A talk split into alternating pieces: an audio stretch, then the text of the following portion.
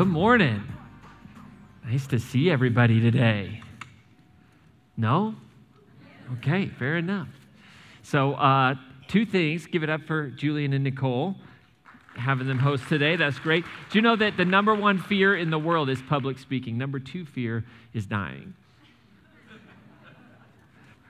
Isn't that crazy? It, it is like it's nuts. So uh, appreciate you guys and your courage. Thank you for doing that. It's always good to see normal people up here, unlike myself. Right, just so you know that. But uh, hey, um, just curious if anybody would like to change places with me today. I'm very happy to let somebody else come up and talk about uh, the topic today. Um, as we are in this series, Keeping Hope Alive, here's the, the, the irony of this moment is today I'm supposed to be talking about this hope demands generosity.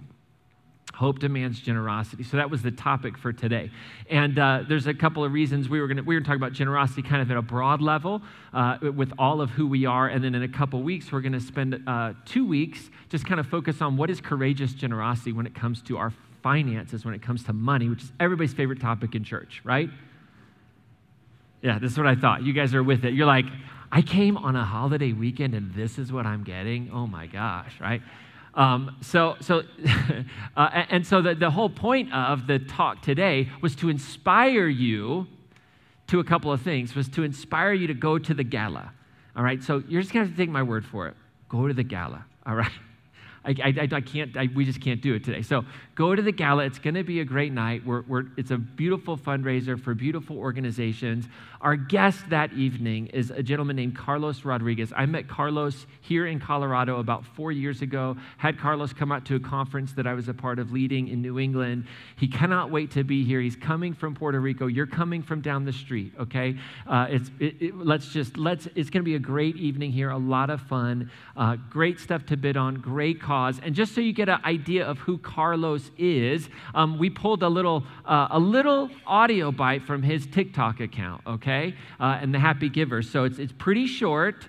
So I just want you to just take a second listen. This is Carlos. He's going to be with us in just a couple of weeks. So turn your attention here to the screen. Christianity wasted way too much time trying to tell the world how to follow Jesus when it was actually Jesus telling his followers how to love the world, how to serve the world, how to welcome everybody. We got to flip those tables. All right.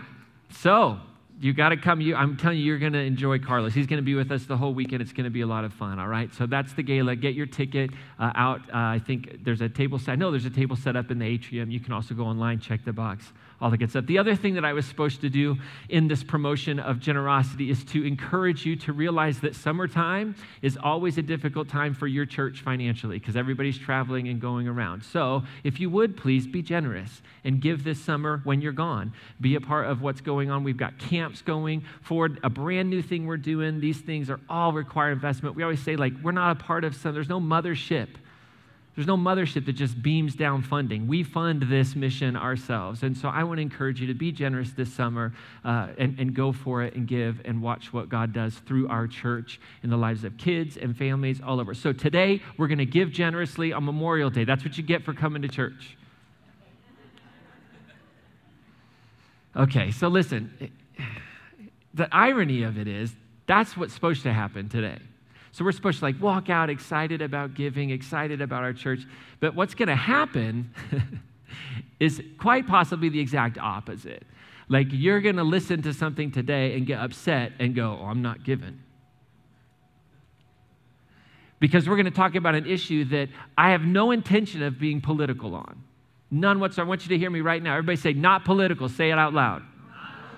So, what's going to happen is some of you are going to get mad at me and say that I'm too political, and some of you are going to get mad and say I'm not political enough. That's what's going to happen. It just is what it is, right? I'm not here to tell you today. I don't want to do, I'm not here to tell you how to vote. I'm not here to tell you what to think about gun control. Everybody just take a breath. You thought you were going to have to listen to somebody talk to you about what you should think about? I'm not going to, that's not my point at all, okay? I, I don't want to sound like Fox News. I don't want to sound like CNN. I don't want to sound like a person who supports the Democratic Party. I don't want to sound like a person who supports the Republican Party. I want to sound and look like Jesus. That's my heart, okay? So, so everybody just take a deep breath. I'm not, we, we have no register to vote work, all right? It's not, we're not trying to get you to change your political party, none of that, okay? And honestly, can I just have a real moment with you? We're going to have a lot of real moments over the next 25 minutes. I'm going to tell you that right now, okay? But here's the real moment. Like, sometimes I feel like uh, that moment in Jesus' ministry where he gives a hard word to the crowd and they all leave. And then he looks at his disciples and he says, Are, are you going to leave too? And his disciples say, What? They say, No. They say to Jesus, Where would we go? You have the word that brings life. And I hope, that's my prayer, is that somehow today we can experience that word that brings life, right? That we can somehow sense the Spirit of Jesus calling us into a very difficult but important conversation, and that we ought to look at this reality of gun violence in our world as followers of Jesus. And, and what does that mean to be a peacemaker? And how, do, how can we talk about, engage with, look for solutions that can really tackle and understand the evil that we are experiencing, okay? Um, so, this is a moment that I like to call like, this is a look at the snake on the pole moment. so, how many of you are familiar? Just raise your hand up if you're a total Bible geek like me. Uh, and you're familiar with the story in the Bible, where, and it's in the Old Testament, where the Israelites are all bitten by these poisonous snakes, and Moses puts a snake on a pole and he raises it up. And when they look at the snake, they're healed. Do you remember that? Does anybody remember that? Some of you Bible geeks, I appreciate that. Um, and then Jesus actually makes reference to that in his ministry, and he talks about him being lifted up for all to see and then healing coming. And what I think that story is about is not that God sends snakes to bite people. I don't think that's at all.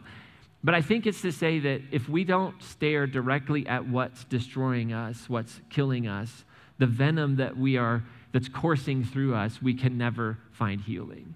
Like we have to actually just examine the hard truth, the harsh reality. And so that's what that means to gaze upon the cross is to look at the violent death of God. to gaze upon the snake on the pole is to look at the venom, the, the disease, the pain, the hurt, and to, to honor that reality, right? And so that's what we're going to do a little bit of today. So this last Tuesday, uh, you know, in Texas, uh, there was something that we don't even have a word for that, that happened this tragic shooting, this killing, this massacre of 19 children and two school teachers. And we have to look at that snake on that pole, that, that venom. This was the 214th mass shooting in our nation this year already. 214. This is the 22nd school shooting this year. In our community here in Colorado, in northern Colorado, we know this just last year in, on March 22nd at King Soopers in Boulder. We had a mass shooting that killed 10 people and injured two. This is the reality of the country we live in. This is the reality of the space that we're occupying right now. This is happening. And, and now, when that happens, all of a sudden, the polarization, the disconnect, the anger spills over towards one another. There's passion, there's, there's arguing, there's all of that. And the question does beg, we have to ask the question what can we do about this? What should we do about this as citizens? But I want to ask the question is what do we do about this as citizens of heaven? Right? And I don't mean heaven in this like other world experience. I mean heaven as in that first song that we talked about to see the Jesus way, to see a world of wonder, to believe what could be is better than what is, to believe that the, the Spirit and the kingdom are at work right now, and we're trying to live in that presently. And so, what I wanted to do today was again, I, I, don't feel it's my place to tell anybody what to believe or not really even how to behave, right? I, I believe deeply in this principle Scripture calls the priesthood of all believers. That means that every one of us has the responsibility to understand who we are in Christ and to live out our faith in the way that we see best appropriate.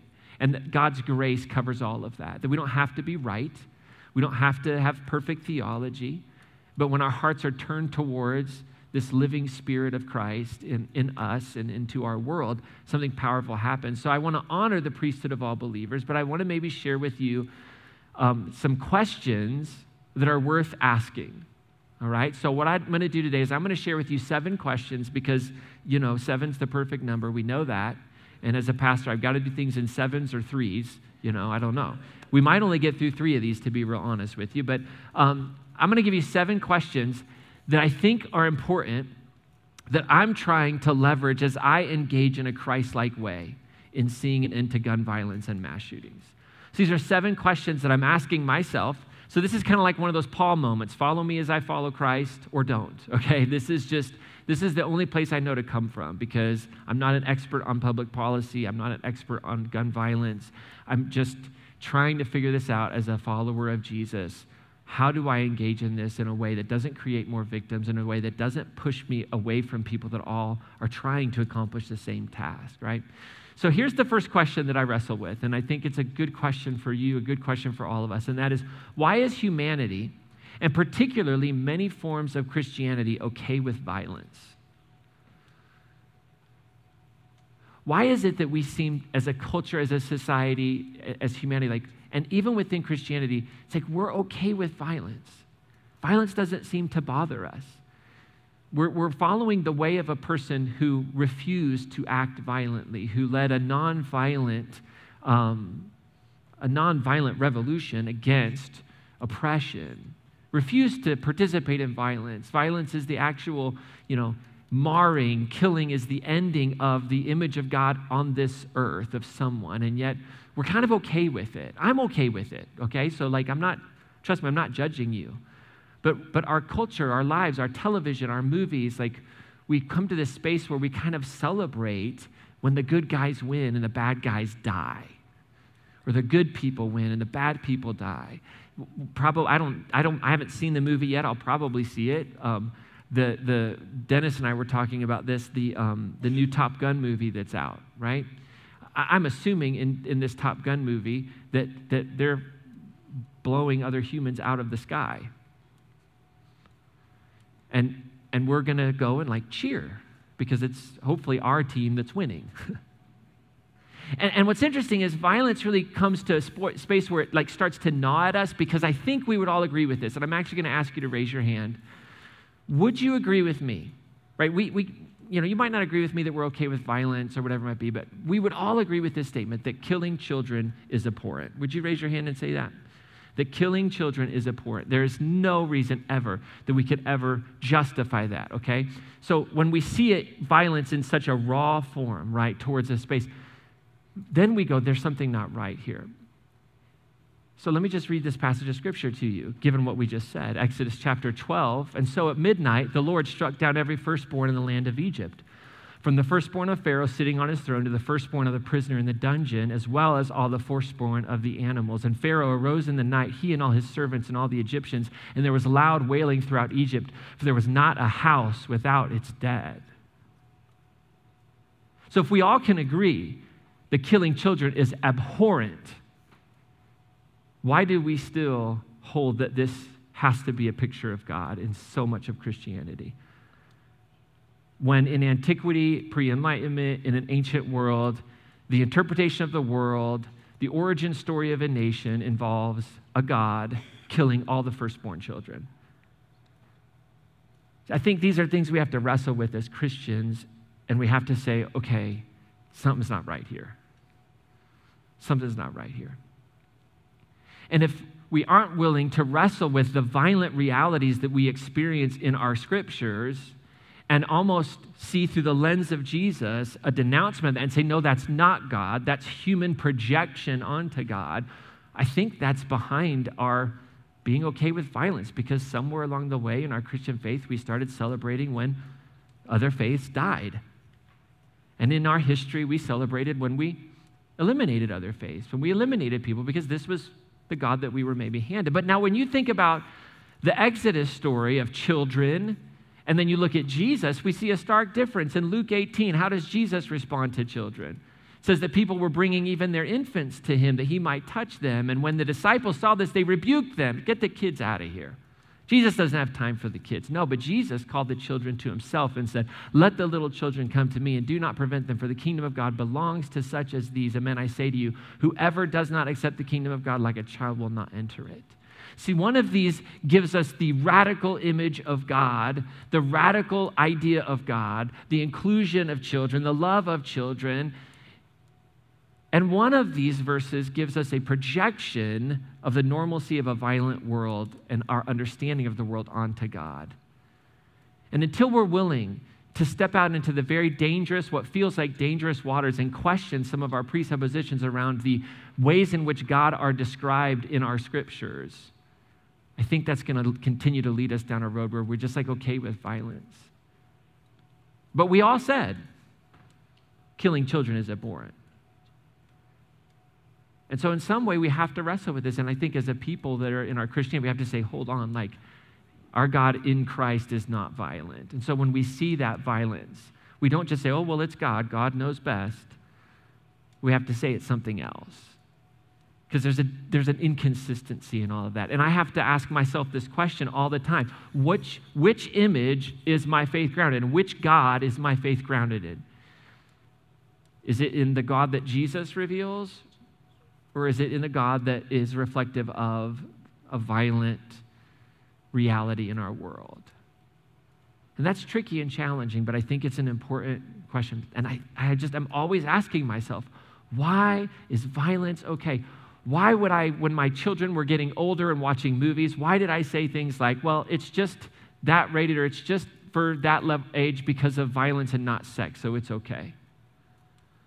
Like, why did Christianity lose its mind about sexuality but be perfectly okay with violence? Sexuality, the thing that actually brings us together as human beings, that can be like the most beautiful act of intimacy, is wonderful. And yet, Western Christianity lost its mind, but we were perfectly fine with violence. It's a question we have to wrestle with. There's no answer, it's just worth asking. Second question that I'm wrestling with is how did Jesus respond to the violence of his day? If I'm following Jesus and I'm inviting you know, people to follow Jesus and I'm attempting to lead a community of people following Jesus, I have to ask, okay, how did Jesus respond to the violence? And I thought about this moment in Jesus' life where he's kind of headed towards uh, his, his passion, his suffering. And he, he looks over the city, Jerusalem. Now, remember, Jerusalem would have represented in the mind of a Jewish person like the very center of God's activity in the world. And he says, Jerusalem, Jerusalem, you who kill the prophets and stone those sent to you. Look at what Jesus says. How many times I yearned to gather your children as a hen gathers her young under her wings, but you were unwilling. Like Jesus' response to violence, right? His response to violence was, I just want to gather you in. I just want to love you. I want to shelter you because whatever is producing that violence, whatever is, is causing that motivation, I think Jesus believed that there was this space for healing. And then he also said, you know, at his arrest, according to Matthew, Jesus says to a disciple, Put your sword back in its sheath, for all who take the sword will perish by the sword. So it seems to me that Jesus understood that the law of sowing and reaping applied to violence as well. That if we sow uh, in violence, we'll reap in violence. And so, when, when there's a sowing of violence in Jerusalem, a killing of the prophets, this idea that there's a rejection, Jesus knows if he comes with violence, if he comes with oppression, if he comes with the sword, it's just going to perpetuate it. It's just going to perpetuate it. So, I'm always asking how, how would the Spirit of Jesus respond to the violence now? Like, what is that response? that Jesus would have? How would I picture and imagine Jesus in, in our clothing, in our dress, walking around in our time? Like, how does, that, how does that spirit of Christ, that mind of Christ, cause me to imagine? I think it's a good question. And I think part of the problem as well is we see the normalcy of violence appear back in Revelation. And so there's something inside of us that just, oh, well, expects Jesus is going to come back and he's going to like bloody everybody up. And I can tell you right now, I don't read Revelation that way. I think it's a, I think it's a two step backward. I think there's a lot of history that John is leveraging in the book of Revelation. I don't believe we have a schizophrenic Christ who says, you know, my grace is enough, who comes in nonviolence, who one day is just going to be like, well, that's enough. That's enough. I'm just going to wipe out everybody. I just don't believe that. So, what is it? There's a complexity there, but I'm, I'm asking that question. Third question Who's playing the scapegoat in my thinking? Now, this is a little tricky uh, of a question, but who's playing the scapegoat in my thinking? So, scapegoating is when we assume or we put on to a group of people all the guilt, all the blame, and we say, if I just get rid of them, everything will be fine. It's a principle that we have. We call it scapegoating, right? And scapegoating is the product of the lie of purity culture. Now, when I say purity culture, don't think if you grew up in church world, that's not like the purity ring, the abstinence until you get married. That's not what I'm talking about, okay? It's a whole other message, all right? But purity culture is this idea that, that we're working towards a society where everybody will be the same and we'll be pure. Like we'll all be the same religion, we'll all look the same, we'll all dress the same, we'll all believe the same, and, and it's kind of a lie. And purity culture is like founded, in, and it's this idea that somehow we can get back to the garden. You know the story of the garden? Maybe you're familiar with the story of Adam and Eve and the snake that talks. And, and the story of the garden like helps us understand the power of and why we think we, we scapegoat, right? Because inside of us, there's this desire to know who's good and to know who's bad. So in Genesis, we have this story that's not about the foundation or the creation of the world. This is about why we exist the way we do. And, and, this is what it says in Genesis chapter 3, verse 1. It says, Now the snake was the most cunning of all the wild animals that the Lord God had made. He asked the woman, Did God really say you shall not eat from any of the trees in the garden? And the woman answered the snake. So it's kind of a funny thing. You know, we're talking to snakes here, right? I, I, I'm, I don't care if people believe this is literally true or not. It doesn't bother me one bit. If you believe literally that a snake was talking, that's fine. I, I probably at one point in my life believed that. I don't hold that now. I don't think it's important. I think we come to the question of what does it mean? And I think it means the same thing, whether you take it literally or whether you take it metaphorically. Okay? My brain just can't get past snakes don't talk. That's just where I am. You have more faith than I do. Totally fine with that. Okay? But if you're like me and you hear this and you think, I'm out, because snakes don't talk. You don't have to be out because snakes don't talk. I mean, I'm in it, okay? All right, so here, it says, no, she answers, we may eat of the fruit of the trees in the garden. It's only about the fruit of the tree in the middle of the garden that God said, You shall not eat it or even touch it, or else you will die. But the snake said to the woman, Come on, you're certainly not going to die. God knows well that when you eat it, your eyes will be open and you will be like gods who know good and evil. And then the woman saw that the tree was good for food and pleasing to the eyes, and the tree was desirable for gaining wisdom. So she took its fruit and ate it. She also gave some to her husband who was with her, and he ate it. Then the eyes of both of them were opened, and they knew that they were naked. So they sewed fig leaves together and made loincloths for themselves. So here's the thing, right? The, the story, the point of the story is there's this moment in our lives where we think that we can discern who's right and who's wrong, and who's good and who's bad. And there's a point in our lives when we realize that just leaves us totally exposed. And here's what we do we eat from this tree all the time. All the time. And when we eat from the tree and we decide that we can decide who's in who's out, who's got the right idea for gun control, who's got the wrong idea, when we decide who's bad and who's evil and we get into it and we discern and we think that's our role and that's our world, all that does is just leads to more violence the story continues on. What's the, the next story, if you're familiar with it, right? The expulsion from the garden. It's like, it's, it's a necessary, it's the statement of where we are. Like the garden is not accessible. the, the, it, it, it's a myth, it's a lie in the sense. When I, I know I just offended some of you, I didn't mean to do that. Like the idea of the garden is a lie. There's always going to be a fracturing there's always going to be this differential, and we have to learn how to live in that. I mean, the image in Revelation that's so beautiful is every nation, tribe, and tongue gathering around the throne, but every nation, tribe, and tongue is distinctive, right? We're not all the same. But when we decide, oh, you're out, you're out, you're out, it just leads to death and violence because what happens next? We have the first case of murder, and then we have it expanding more and more and more. So I'm always asking myself, who does my heart want to say, oh, it's their fault? They're to blame. It's those people that believe this about gun control. It's those people that believe this about assault rifles. It's those people that do this. It's those people that do that. It's those people that it's those people that don't believe mental health care should be. It's those people that like who am I scapegoating? Because what I, that does is it, it just creates a lie that somehow I'm not a part of the problem. that goes back to why am I just okay with violence? And then all of a sudden, when violence comes at such an abhorrent level, then I take note. Right? But scapegoating just absolves me of any responsibility that I have.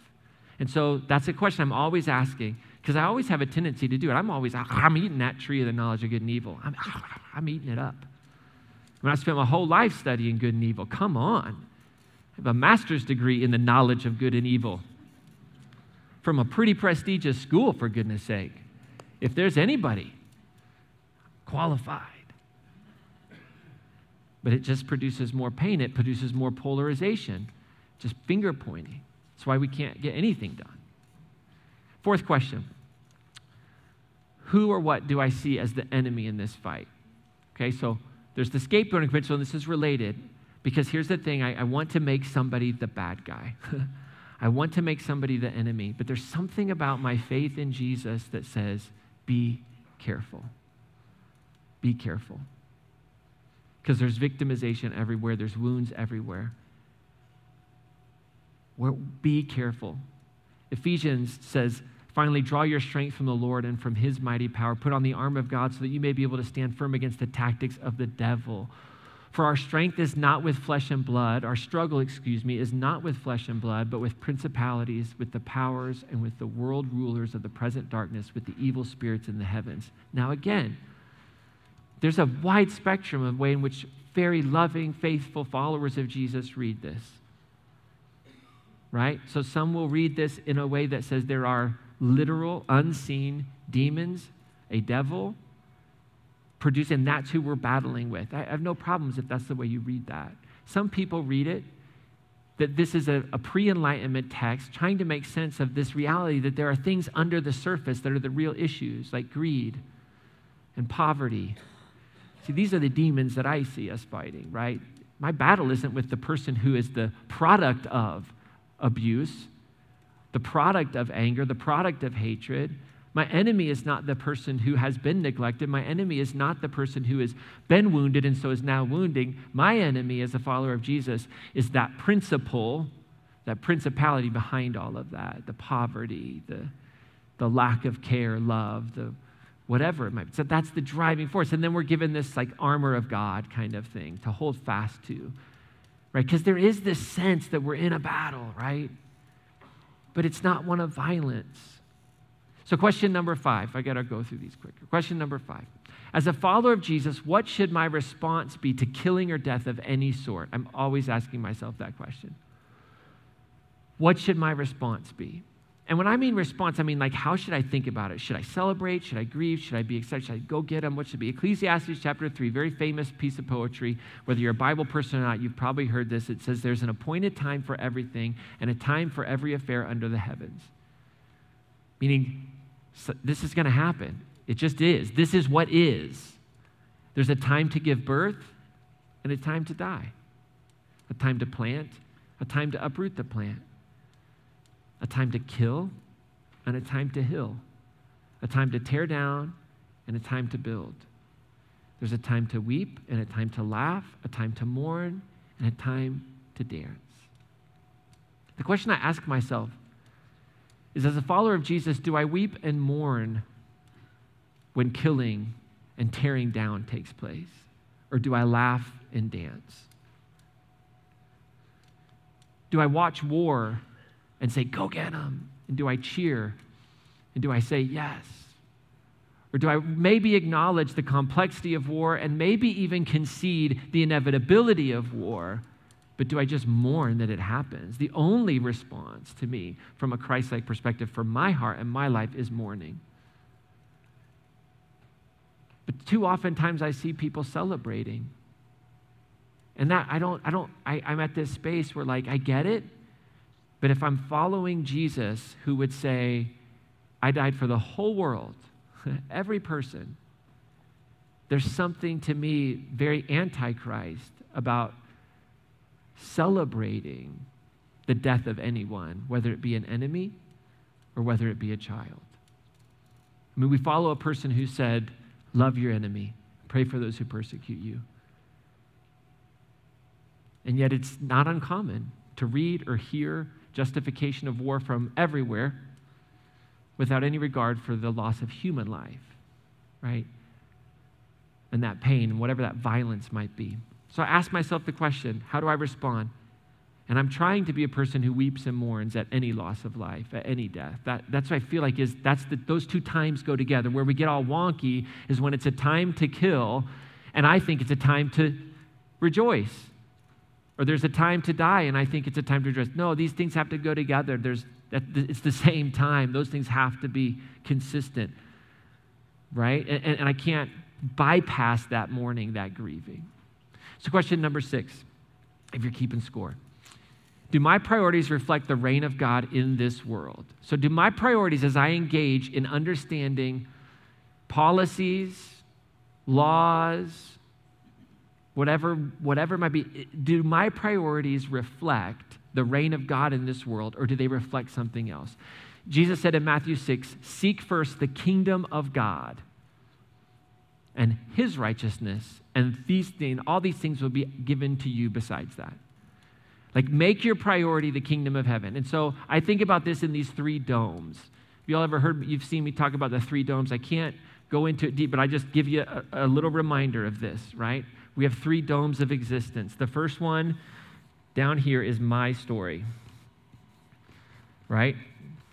This is all the stuff that you need to create an ego. Ego's not bad, it's your identity, right? It's your name. Whew, I'm gonna get high on that marker. Whew. Thank you very much, Jesus, for that one. Okay. Um, I was like, what does that smell? Um, this is like my story. It's, it's just, it's who I am. It's the things that I enjoy. It's my internal, it's my ego, right? It's important. You got to have it. It's just only going to take you so far, right? As you grow and get older, you, you realize you live a lot of our time, we live a lot of our time in this second dome of meaning, our story.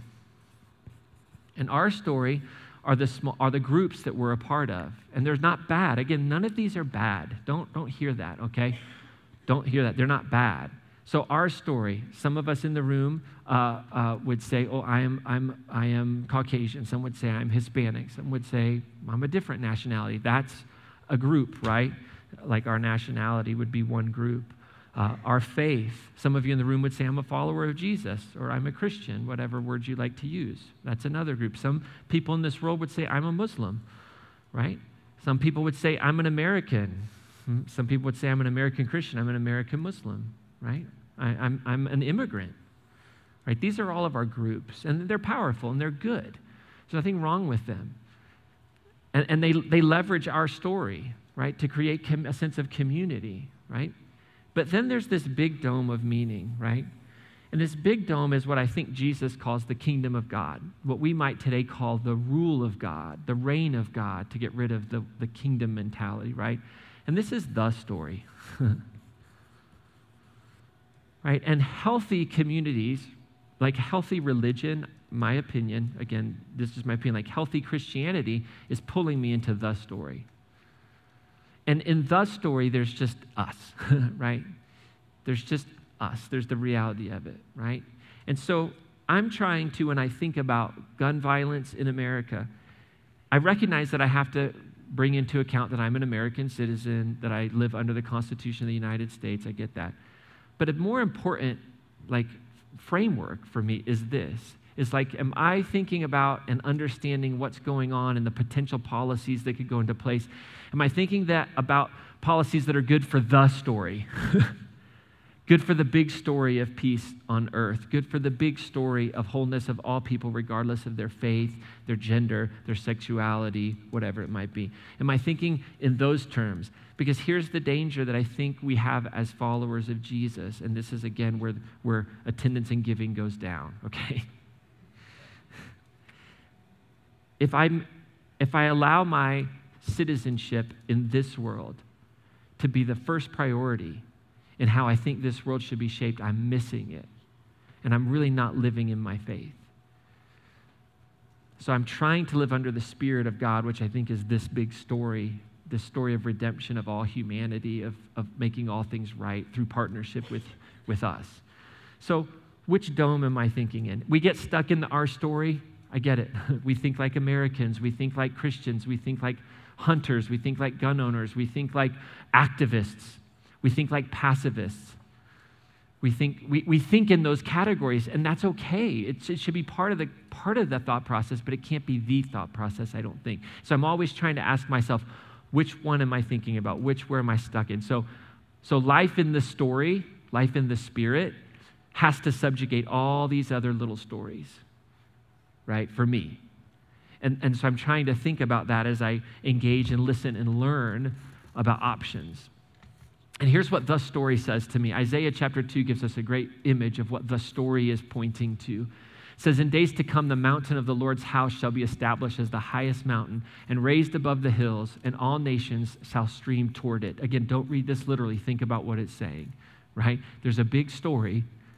There's a big story under a God that is love, and, and one day all the nations will run towards that. They'll stream towards it. And many peoples will come and say, Come, let us go up to the Lord's mountain, to the house of the God of Jacob, that he may instruct us in his ways, and we may walk in his paths. Far from Zion shall go forth instruction and the word of the Lord from Jerusalem.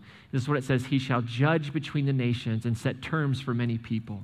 They shall beat their swords into plowshares and their spears into pruning hooks. One nation shall not raise the sword against another, nor shall they train for war again. House of Jacob, come, let us walk in the light of the Lord.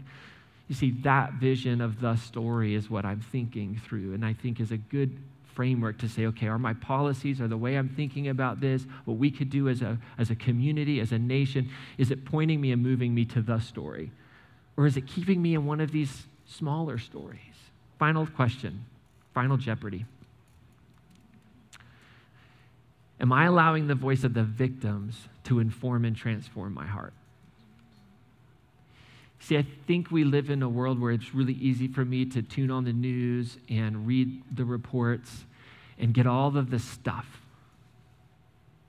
But the most important voice, I think, for me in understanding and shaping how my life should look and how I should think about this is the voice of the victims, the survivors. I just think, I, for me, I just think their voice is the most important one. And, and I'm asking myself, how is their voice transforming my heart, changing my mind, shaping me. Jesus said this Jesus said, Come to me, all who labor and are burdened, and I will give you rest. Take my yoke upon you and learn from me, for I am meek and humble of heart, and you will find rest for your souls. For my yoke is easy and my burden is light. See, I think that's Jesus saying to the victims of our world, Come. Whether you're a victim of religious oppression, gun violence, Jesus says, Come to me and find rest. And I think that Jesus would say, like, how do you feel? What went wrong in your opinion? What could have been done to avoid this in your opinion? No matter what it is. I think Jesus was a victim's advocate. And the cross is a constant reminder that God is present in the victim. The very, the very foundation of following Jesus is that we follow a God that died naked on a cross with criminals, the victim. That was the blood that overcame. And so, what I've learned is if I want to figure out where God is at work transforming and shaping our world, I try to go to the victim's voice because it is the greatest victim's voice that has shaped the history of the world, Jesus. So, as we kind of wrap up, what is it that God's inviting you into today? Our next steps, as you'll see on the Connect card, have nothing to do with the talk because we changed the talk last minute. This is not a super, like, well thought out four point message. None of mine are actually the ones I think that are, aren't, so it's okay, I suppose. But so, what is it that God's inviting you into today? For me, can I tell you what God's inviting me into today. And again, this is me. This is, you don't have to, please, you don't have to listen to this. You just, well, I guess you have to listen to it, but you don't have to follow it or whatever. The Spirit of God invites me to say that the goodness of God is not found in the Zeus like theism, where God is in charge of the whole world and everything in it and is all powerful and can stop these tragedies, but doesn't because it's all part of a plan. That God died on the cross for me. Like that God is dead. And what has been resurrected is something far more beautiful, but different.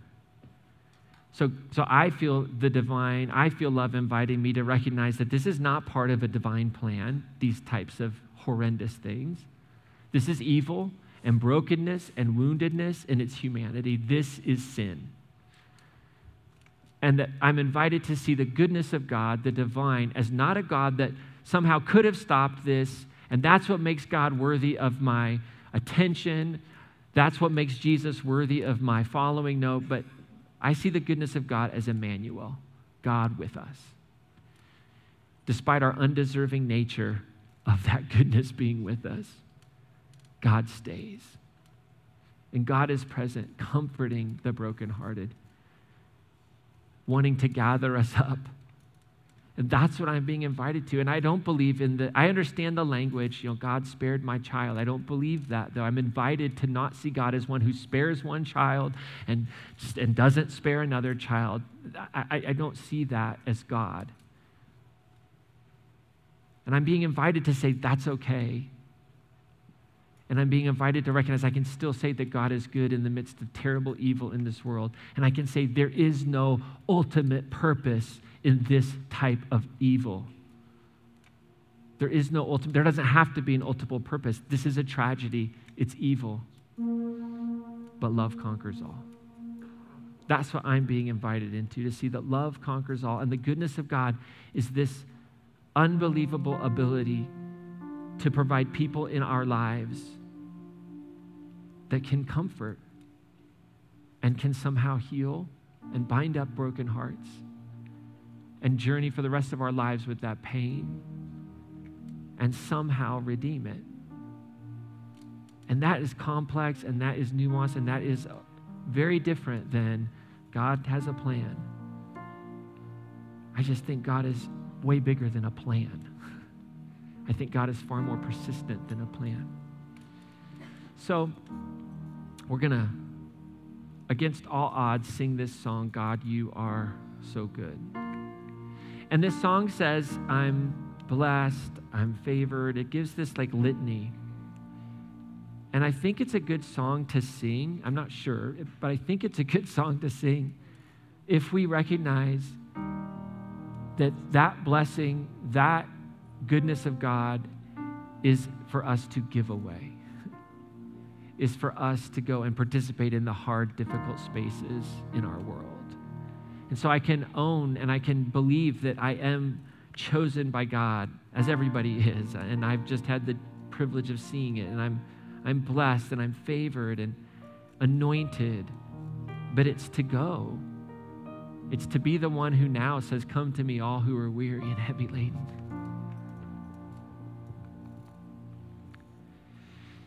The danger in this song is that we gloss over the shittiness of what just happened.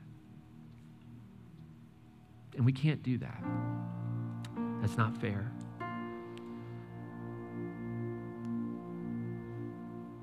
So we sing this in, as a, I think, a statement of hope and faith but a calling for us to be hope and faith for those that have lost it. In a space of non judgmental care that says, I get it. Losing faith in a moment like this is a perfectly reasonable response. And we love and we care regardless. So just close your eyes, take a few moments, and then uh, I have a special prayer for us from a poet, a prayer for a time of violence that we'll say or I'll say on behalf of our community. And then we'll go and allow Memorial Day to find a new meaning in our lives given everything that's happened and is happening.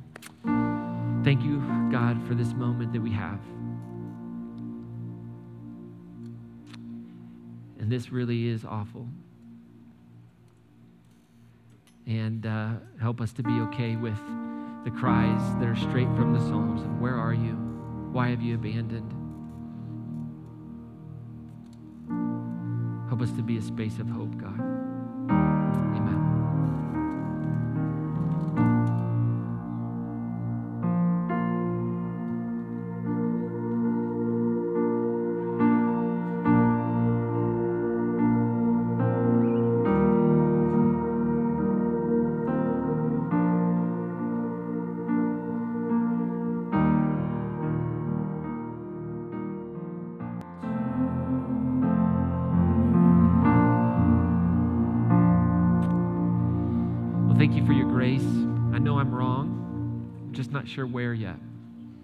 But we have to have that grace for one another as we talk about these kinds of really, what can become very polarizing and divisive moments. So thank you for that. Would you stand with me if you're able as we kind of close in this prayer? This is a prayer written by a poet named uh, Padraig Ó Tuama, uh, and I believe he's an Irish poet.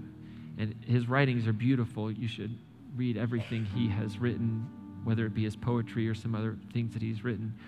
Um, but this is called a prayer in times of violence. Would you just close your eyes and allow this to be our prayer? God of all humanity, in times of violence, we see how inhuman we can be. And we pray for those who today are weighed down by grief. And we pray for those who yesterday were weighed down by grief. And the day before, and all the days before the day before.